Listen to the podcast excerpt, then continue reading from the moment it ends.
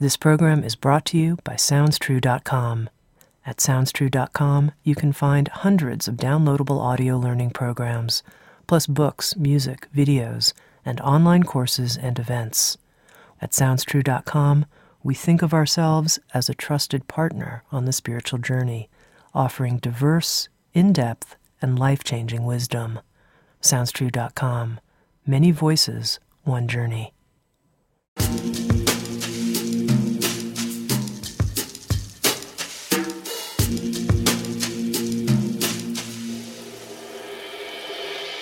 You're listening to Insights at the Edge. Today, my guest is HeatherAsh Amara.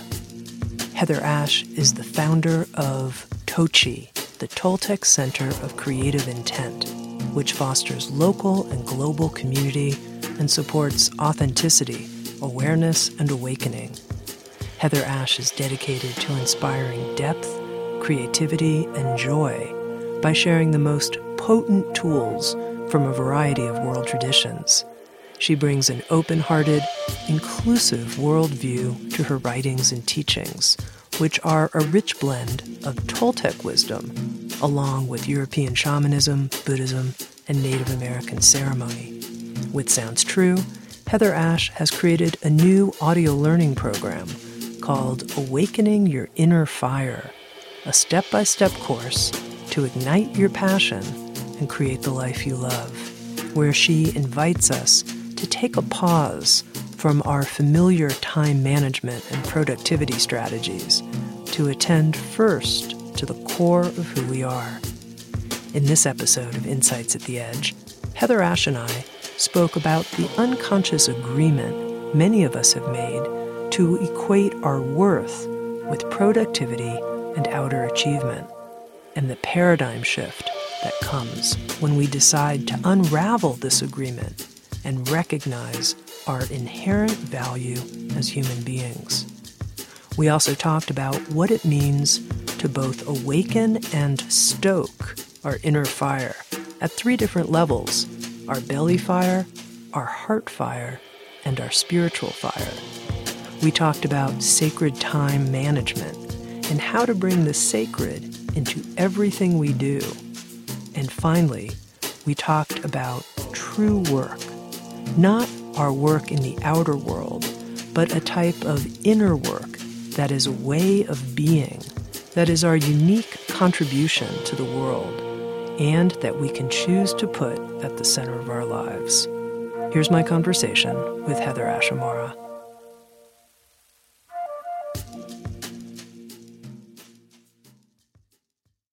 Your new audio training series, Awakening Your Inner Fire, has a lot to do, HeatherAsh, with how someone can change their relationship to time and work and busyness, being busy, busy, busy all the time. And to begin with, I'd love to know in your own life how this transformation in relationship to busyness happened. What was going on in your life? What required you to make this kind of change? Mm, well, what happened is that I had created what I wanted to in terms of my work life. I was running a center in Berkeley. I was training teachers that were traveling all over the country and holding circles. We had a really vibrant community. And one day I realized that I was completely stressed out and that even though I created my dream, I wasn't. It wasn't that I wasn't happy because I was happy. I was really grateful, but I also saw that my own patterns around work had really affected the organization. That people within the organization were unhappy, that we were stressed out, that I was always running behind, and there was a lot of tension that was building in the organization. And I started at first blaming everybody else. Well, it's my teachers, they're not doing what they're supposed to be doing, or my staff. And one day I just sat down with myself and got really quiet and recognized no, it's me. I'm the issue. I'm the one that's in charge and holding the container for this community. And it was my patterns and my old beliefs that had then embedded themselves in the culture of the organization. So that really set me on a quest to find out how to slow myself down. So I actually we closed the center and actually went on the road for a couple years and stopped writing, stopped teaching pretty much a little I was teaching a little bit, but just really went inside to start to listen to myself and ask that question, what is it that I need to shift inside of myself so that when I engage in work, I'm engaging from stillness, from more presence, and from joy. So that was the beginning of the journey. Okay, one of the things that occurs to me right off the bat is I think most organizations take it for granted that we're going to be very busy and that there's going to be a lot of stress in our work. I mean, isn't that status quo for being part of an organization? It's definitely true that there's, uh, but I see that there's different kinds of stress. There's stress because you're excited because there's a deadline and everyone's working together. And that brings a sense of accomplishment, it brings a sense of fulfillment, it brings a sense of creativity and curiosity. And then there's the kind of stress where everyone's getting drained, people are starting to fight with each other, and there's just struggle that's happening. And I don't think that needs to be inherent. Mm-hmm. In an organization. Mm-hmm. Now, one of the things that I'm so excited to talk to you about related to this we could say, transformation of busyness has to do with what happens for some people when they stop for a period of time. Maybe they work, work, work, work, and then they go on a vacation for a few weeks. And they can really start to see how there are patterns of addiction, if you will, as part of their busy life, that there's something going on that's a little fishy. And I wonder if you can talk some about this because I know this pattern both in myself and also in people that I know, close friends of mine, where there's this sense like we're keeping ourselves this busy for some reasons that need to be investigated. Yes. And what I've noticed is that for many of us, I know this is true for me, is I'll go on vacation and the first three days are the unwinding and still thinking about things, and then slowly go. And it's at that point that we can start to go, okay, what have I been doing? And just like you said, something is fishy about this because so often we don't recognize it. Even if we're totally passionate about our work, it's really easy for these old patterns to start coming through these patterns of a feeling sense of I'm not good enough, so I need to keep busy and show that I'm a valuable member of society, for example. And there's a lot of unconscious agreements around work that are passed down from our ancestors, that are part of the culture, and that really invite investigation to get really curious about what matrices inside of us have we woven into our work situation that really don't serve us or the people that we're working with. And it takes a lot of courage and a lot of perseverance and a tremendous amount of patience to start this unraveling process because it's usually deeply tied to self worth. Mm-hmm. Talk more about this idea of discovering our unconscious agreements about work. I know that you teach within the framework of Toltec wisdom, along with bringing in teachings from other paths as well. But this idea of identifying our unconscious agreements seems so important on the Toltec path, but also specifically in relationship with these unconscious agreements maybe we've inherited from our family or from our culture about work. Yes, and there's so many places that we take them on. And I sometimes think that as little kids, we're like sponges, that it doesn't matter necessarily what our parents are saying to us, what their actions are have a lot of weight. And so we take on beliefs and agreements without even realizing that we're taking them on.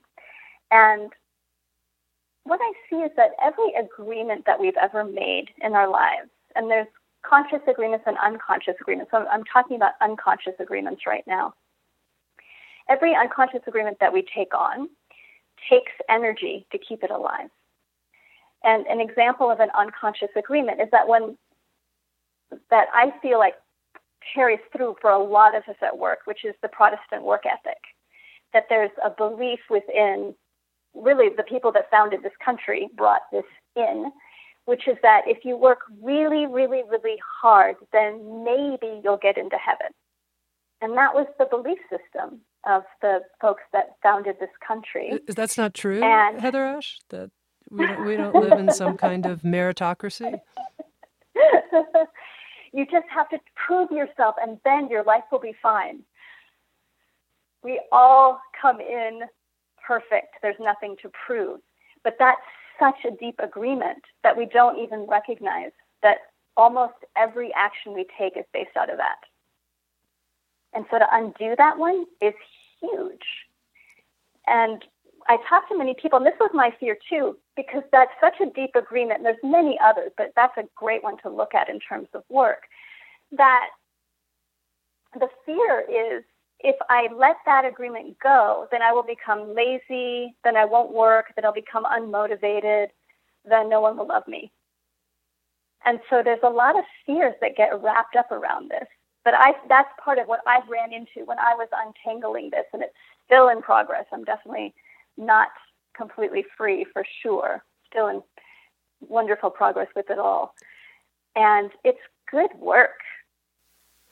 Now, I mentioned the Toltec wisdom path that's part of your training and part of your background. And this word agreement is a big part, it seems, in the communication of Toltec wisdom. It's an interesting use of the word. Really, I made an agreement to this. I think I just kind of absorbed it, I, even an unconscious agreement. What do you mean that I agreed to this? When you shake a hand with someone and you make a physical agreement, you're sealing it. And what I see is that the unconscious agreement, even if we don't realize that we're doing it, we're shaking hands and saying yes to something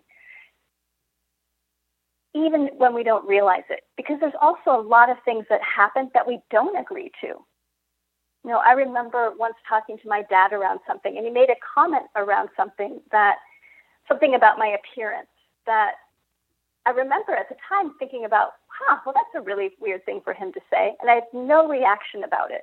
And I was really reactive towards my father. Like I always felt like I needed to be perfect for my dad.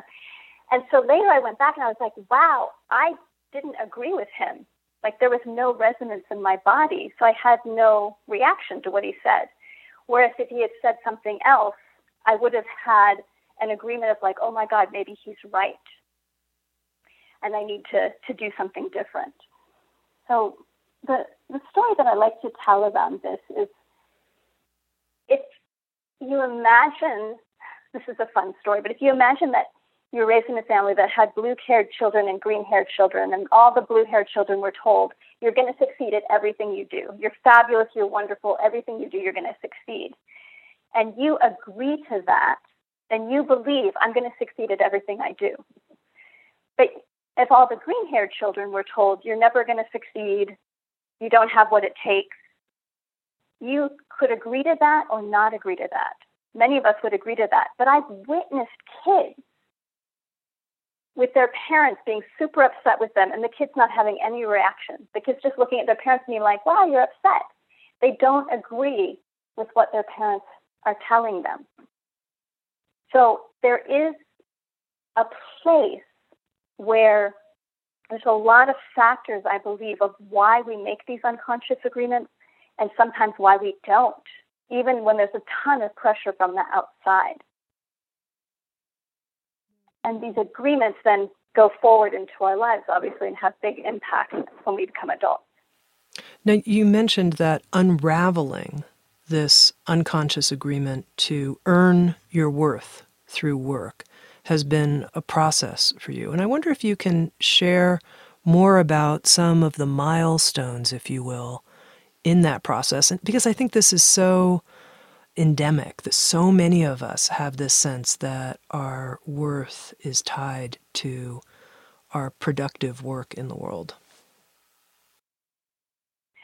One of my big milestones was this.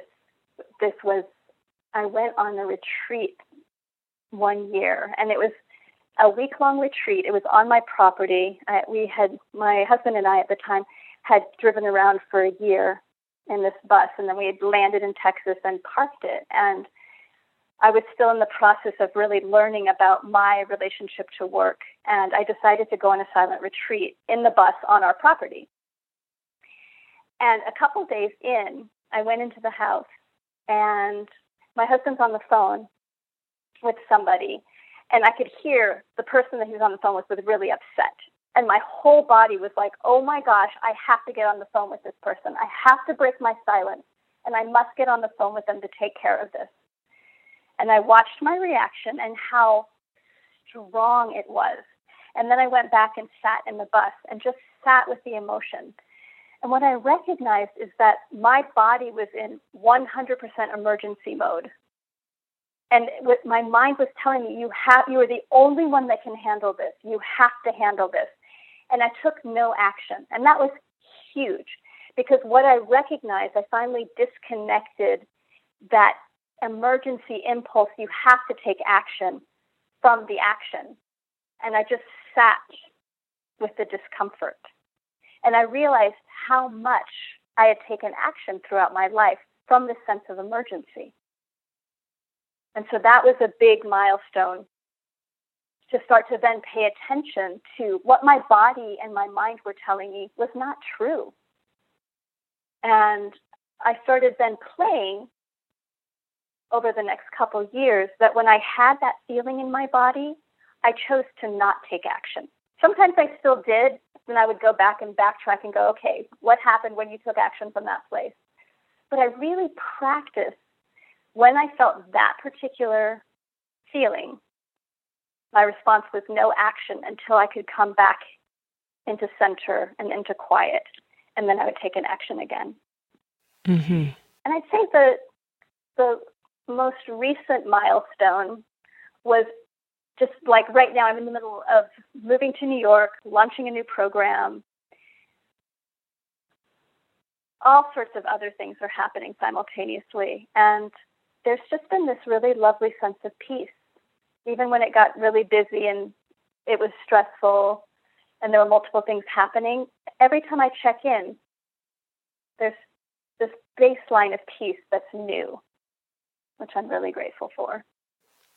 Now, how would you help someone unravel their own investment in busyness? Let's say someone's listening and they're like, whenever people ask me how I am, I notice that I say busy and I'm I'm suspicious about this. I'm always busy, busy, busy, busy. There's something going on. I'm not having this kind of peace that HeatherAsh is describing. I'm busy. How do I get to the bottom of what's going on for me?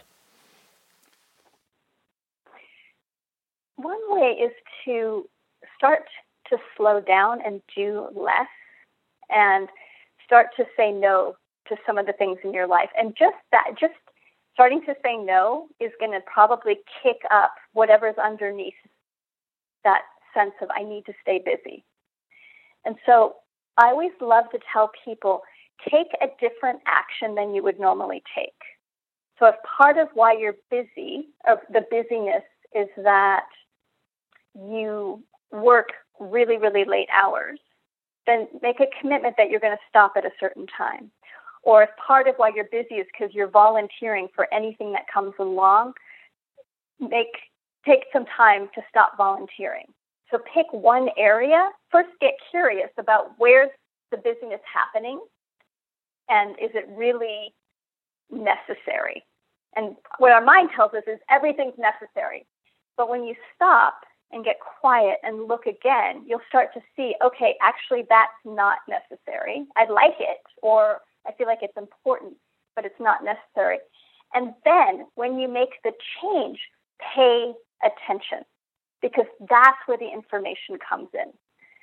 Once you make a shift, it's not that you make the shift and you're done. For me, you make a shift and then the real work begins because what is going to show up is the old pattern. That is what's keeping you busy. So if we open our awareness and we say, okay, I'm going to say no to any new thing that comes into my world, then you'll get to watch yourself and see what do you start telling yourself. And often the things that seem the most ludicrous that you're thinking are usually the really deep beliefs. So the voices that say, all my friends are going to abandon me if I if I stop volunteering. Then that is then okay. Why? What's the fear?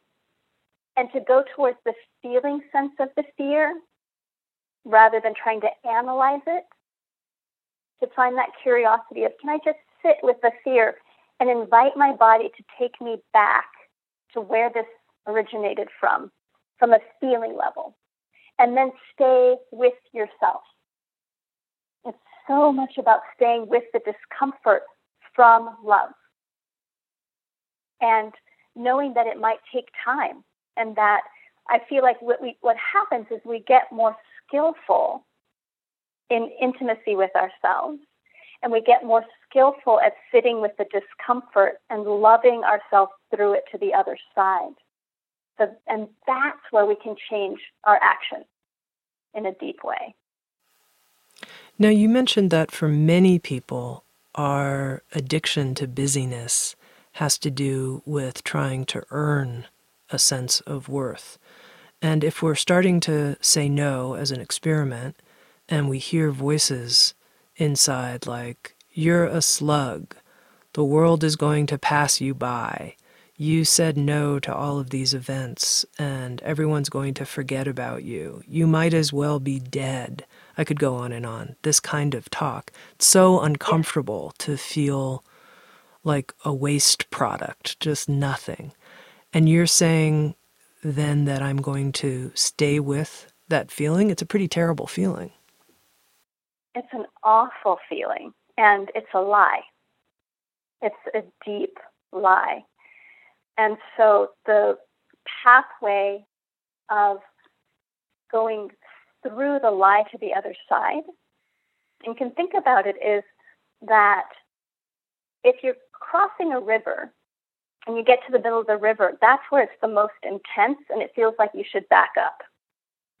And to, to really make change in our lives, we need to be willing to wade into that river and get to the center where the voices are super loud and it feels like the best thing to do is just to go back and get to the safe shore where I know how things work. Because those voices are saying, if you keep going forward, there's no shore on the other side. No one's going to love you. It's going to be terrible over there. At least you knew what was behind you. And to have the courage to say, I'm ready to do something different. And I trust, even if I can't feel it, I trust there's possibility of something new on the other side. And if we then take the next step forward, things start to open in a new way. And we start to recognize, oh, wow, that isn't true. I have inherent worth. And that's what we're, we're working towards is to recognize that every human has inherent worth, not from their actions, but from their being. It's a big, big rewire. Mm-hmm. Now, help me understand the connection between this rewiring to our essential worth that's underneath our busy activity and what you call awakening one's inner fire. Where does the inner fire come in? Our inner fire is our unique essence. Now, in the Native American tradition, some of the tribes talk about that we're each here to find our own song and to sing that song. And in the Toltec world, we're each a unique ray of light, and we're here to shine that light into the world. And so connecting to our inner fire is about reconnecting to that inherent worth that we are precious beings that have gifts just from our existence, not from anything we're doing, and that that light is amazing. And so to come back into relationship with that inner fire and to start to explore where are the places that we dampen, sabotage, try and diminish, or give away our inner fire. There's ways that we feel like, oh, I shouldn't shine so brightly, or I need to give my my light, my fire away to other people. And so we don't then have that solid core inside of us.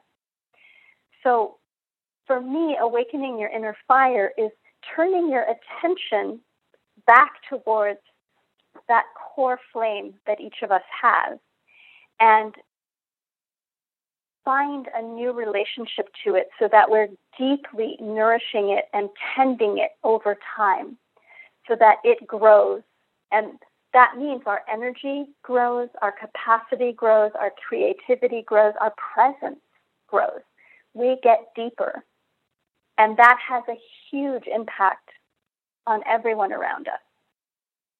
Some of the most important work that we can do. Now, HeatherAsh, you talk about three different kinds of fire. You talk about belly fire, heart fire, and spiritual fire. And I wonder if you can describe each of them.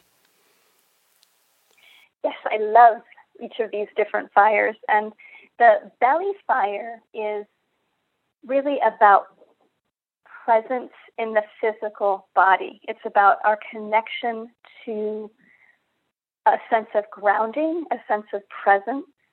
And when we have low belly fire, then we're often incredibly scattered.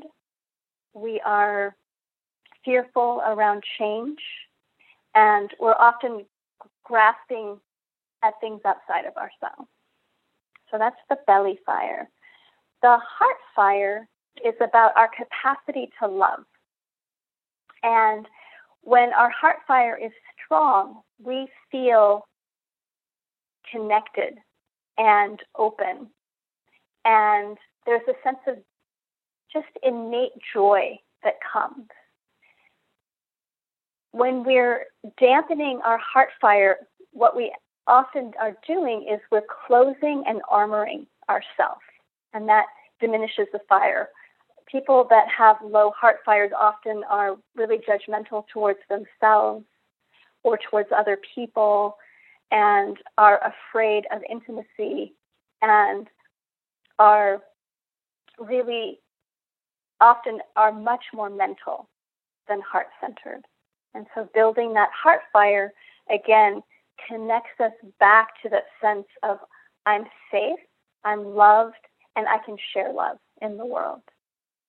And then our spiritual fire is our intuition and our connection to spirit. And that fire, when it's bright, we feel aligned and we listen deeply to impulses that come from a higher place than just our day to day mind. So those those places of deep, deep knowing, what in the Toltec world we call silent knowledge. When our spiritual fire is dim, we often feel like we have to figure everything else, everything out by ourselves.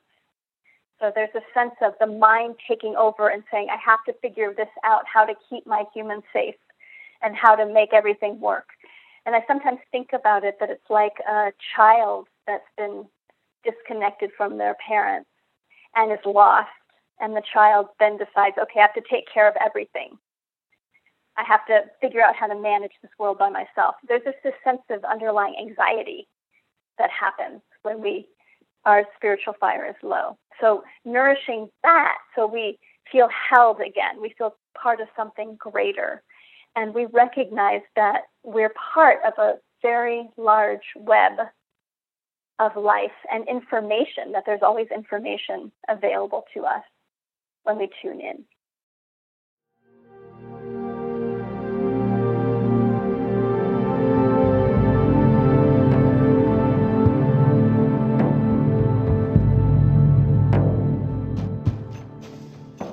You're listening to Insights at the Edge, produced by Sounds True. We welcome you to learn more about our collection of more than a thousand learning programs and receive three free gifts just for visiting us. Go to soundstrue.com backslash free. That's soundstrue.com backslash free. And now, back to Insights at the Edge.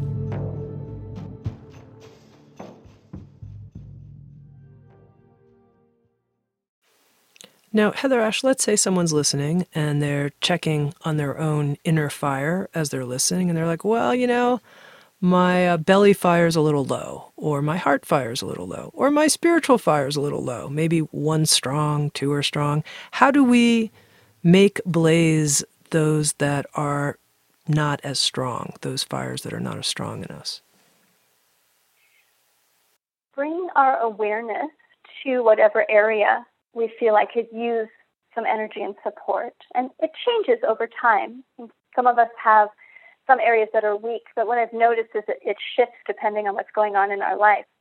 And the best gift we can give ourselves is as we scan and, and get curious and then re- realize, oh, my heart fire's low, is to spend more time in that area and ask that area, say, hey, heart fire, what do you need? What would help you to burn more brightly? How can I nourish you? How can I support you? And that question of asking these different centers, these different areas of our body, and using that visual of fire, which is such a yummy visual, because we know what it feels like to feed a fire, and we also know what it feels like to dampen a fire. So it's a great way to communicate with your body, and your body that can then show you, give you symbols or information to say, this is how you're dampening that fire, and here's how you can build it. And for all of us, we have such immense wisdom inside of us. It's simply about going in and starting this dialogue with these different energy centers and then taking actions in a new way to feed rather than dampen.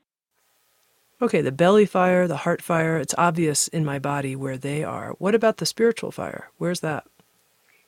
I perceive that third eye. So crown, third eye. So between the eyebrows and then crown is how I, where I perceive that fire. Mm-hmm. Now, you mentioned that in the Toltec framework, we're each a ray of light from the sun. And of course, you know, people hear spiritual teachers all the time say we each have a purpose, we each have our own way of spreading light in the world. I wonder if you can address that person who doesn't feel like they know what their what you call true work is. They don't know what their true work is. They hear this but they have questions about their own ray of lightness. One place to start is to look around and look at other people because so often it's really easy to look at someone else and say, oh, yes, they have a, a particular vibration, a particular ray of light. They have a gift that they're giving. And so to start, this is for someone that really doesn't feel like they have, they know what their gift is or what their light is, is to look and just notice different people and not to judge or to compare, but just to get curious of like, oh yeah, this person feels really different than this person, and this person feels really different than this person. And just doing that can be helpful to start to remind your being that people express their light really differently. We all have a really different expression. And there's no better, worse way. There's this incredible, beautiful diversity that we're part of. And then to turn that back on ourselves to say, okay, so let me begin to ask myself, what's my gift? And this isn't from the mind. Because what wants to happen is the judge wants to get in there and say, I need to figure out and get it right, figure out what the right thing is. And it's supposed to look a particular way. So to to just drop all this idea of I'm supposed to have purpose. I'm going to, in a way, contradict myself, but this is the pathway in. to let go of all the ideas of what it's supposed to look like. Like, I'm supposed to have a purpose and it's supposed to feel this way. Or I'm supposed to know exactly what my gift is. And to let that go and in, to instead say, what am I here for right now? What do I feel like I want to explore and experiment in my life? And it might be just for right now. And this is what I call our true work that the jobs that we do, the careers that we have, whether we love them or we dislike them, the roles that we take on, so the role of being a mother or a business owner or a woman, that none of those things are who we truly are.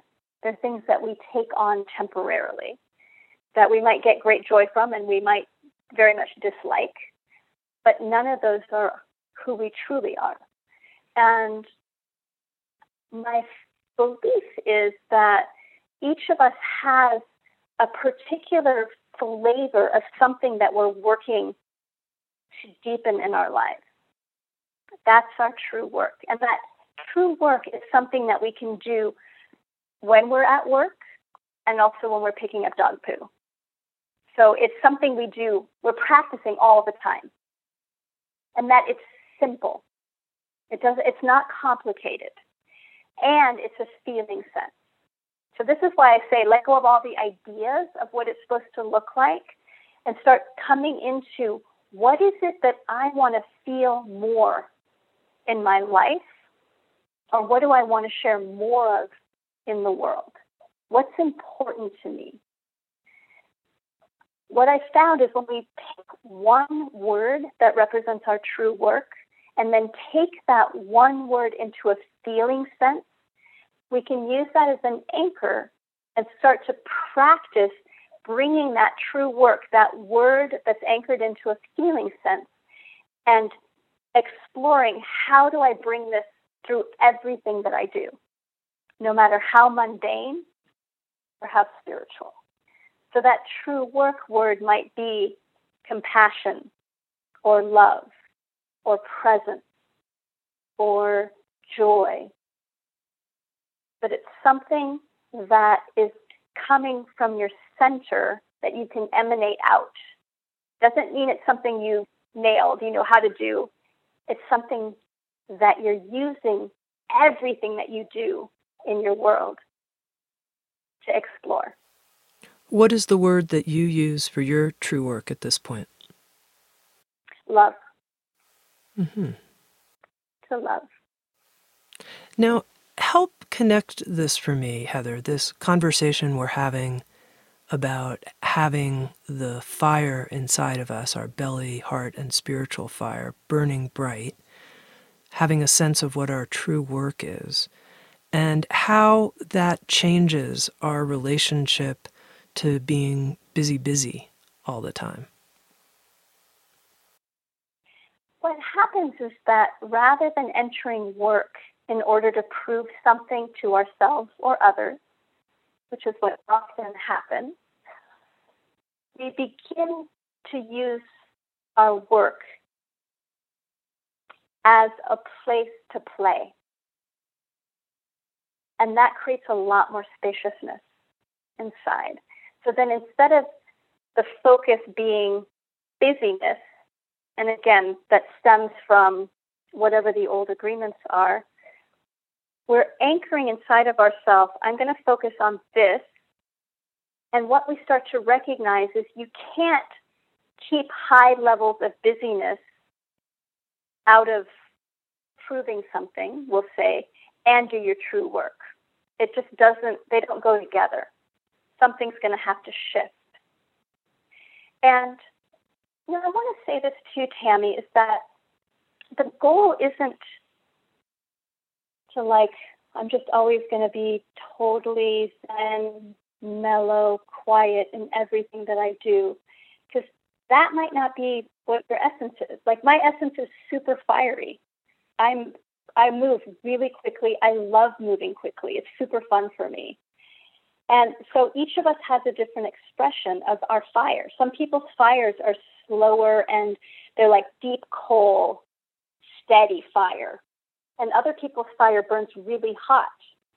It's about learning who we are and taking the busyness from fear out and putting in engagement from love, action from curiosity, whatever your engagement was from whatever your true work is. And so it means you still might be busy. And if you're running an organization, you're going to be busy. But it's a different type of busy because you know that it's, mm, there's a piece that, that runs through it. And there's also, you can unplug at any time. That's what I've noticed for me that shifts the most. I'm still busy and I also have the capacity, and again, I'm so still in progress with this, but what I'm noticing is I'm, I'm now starting to gain the capacity to be engaged in something and I can then stop and let it go and step away. And I'm not dragging it with me everywhere. I'm not feeling bad that I'm not doing it. I'm like, okay, I've done enough. Boom. Now I need to go rest my body. Or now I need to go for a walk. Or now I need to, and I'm listening. What does this being need?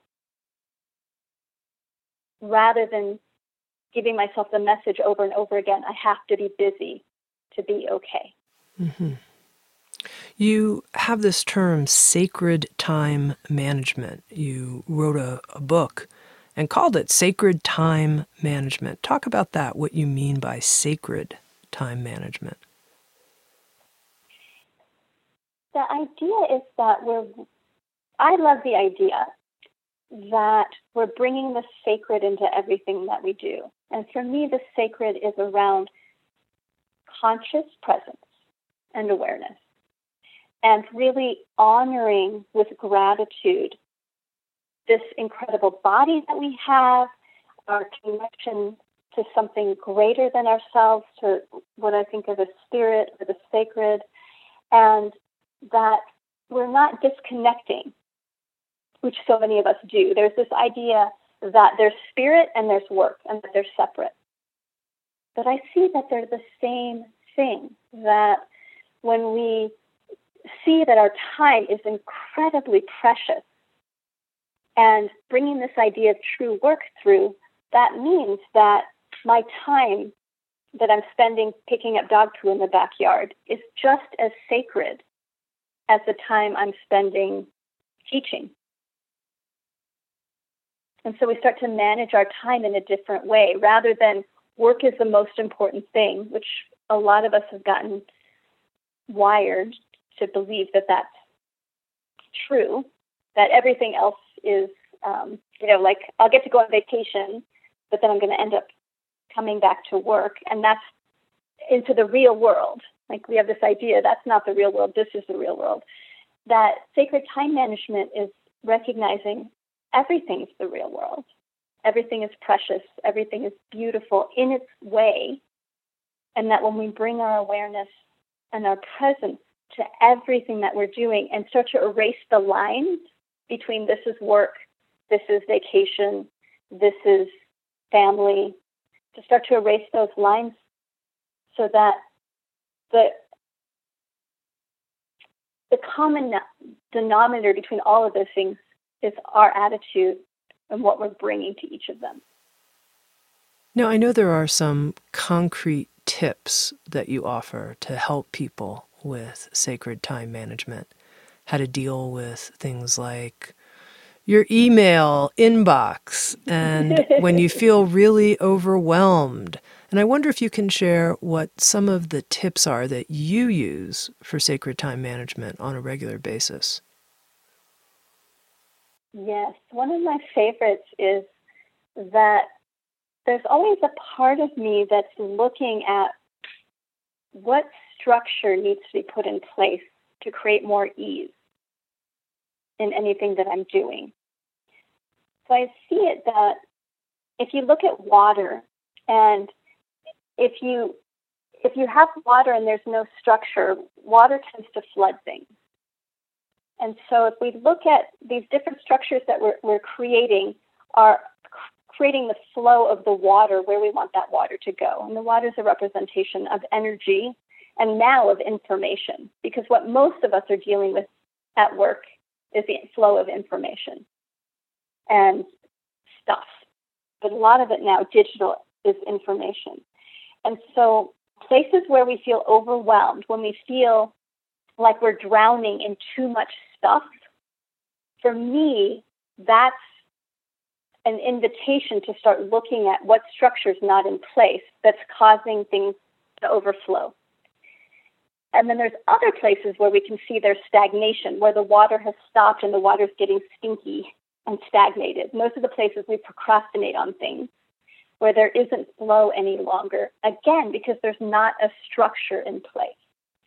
And so when we start to live this way, it's really cool because what happens is that we stop blaming ourselves or others.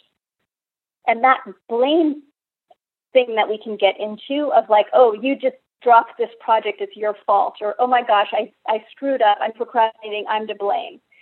When we shift out of that, because the blame can get really heavy and really sticky, and start to instead say, okay, what happened? What structure wasn't in place? Where wasn't there communication? Or where wasn't there a, a way that was clear about what needs to happen here? So, just to make it really practical, stuff like email. If you don't handle your email and it just keeps coming in, it's going to get flooded. It's going to feel completely overwhelming.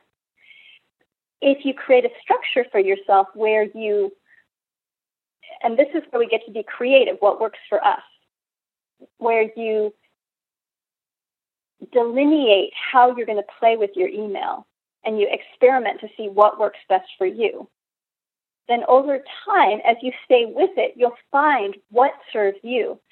And you also can change it midstream if you realize it's not working any longer.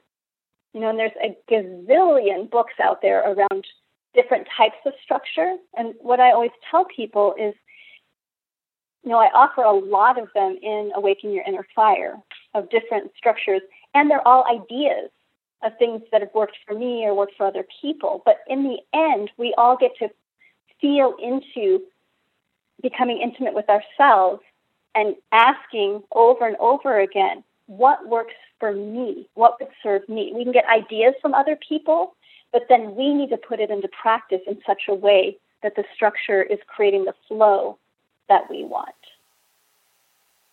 You know, there are lots of different books and teachers who talk about different ways we can manage our time, different techniques. I think what's unique about your awakening your inner fire approach is putting our true work at the center of how we organize everything else. And I wonder if you can speak to that, what it really means to put your true work at the centerpiece of your life. Yeah, that's exactly it. I I've recognized I didn't want to write a book or do, you know, offer more to the world around how to do stuff because there's plenty of how to do stuff. What I see lacking more is this idea that we need to come back into our center and put our true work first. And that's more important than any structure we create, any new tool that we get, because any of those structures, like the new, you know, the newest way to organize, there's a, a core missing foundation. It's like we're putting icing on top of something that's rotten. And so I'm saying, let's go towards the old beliefs, the places where there's something that's not working at depth, and heal that, to put our energy and our focus towards healing that. And then we can figure out what color kind of icing we want. And then it's going to actually stick and taste good. So it's it's a longer process. It feels better to say, "Oh yes, I just bought this new organizational tool and it's going to fix everything." But how many of us have read all the books and gotten another tool and we're still not using it or it still feels like something's missing. And so what I'd like to do is, is for all of us to do both, to keep looking at what tools and support systems will help you at the same time that you put a really strong emphasis on going towards this relationship with your inner fire and strengthening it. And know that it's going to take time. It's not a quick fix.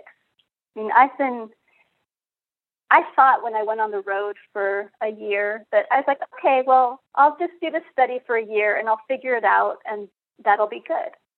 And 15 years later, I'm still deeply in process with it and deeply studying myself and learning as I go along. And I recognized a couple years in, I'm like, this is big work. This is significant. And for all of us, it's it's not a quick fix because what we're transforming is one of the deeper paradigm shifts I believe that there are in the Western world. Because really the Western world is based around this idea of work equals worth. And to transform that when you're surrounded by the paradigm is really warrior's work. Now, you helped us in this conversation start a process of identifying what our true work might be. And you shared that yours is a beautiful word, love.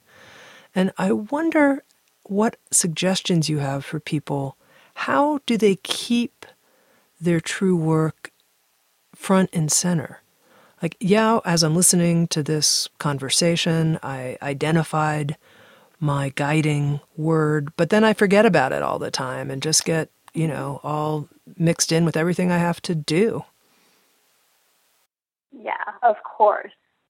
And what I do with myself and what I suggest to people is that write it down everywhere and then link it, whatever your true work is, create as many reminders as you can in your world. Like I have a bracelet that's a reminder for me. Every time I look at the bracelet, I come back to my true work. And when I do my practice in the morning, and that's part of the, the awakening your inner fire, there's a prayer that's a beautiful way to start your day to remind yourself and anchor in opening to enter work from a different point of view. And then also that in every gap in your day, to start to train yourself to go back to your true work. And it takes repetition. So it's just like if you're learning to play the piano, you play the chords over and over and over again before you can really improvise.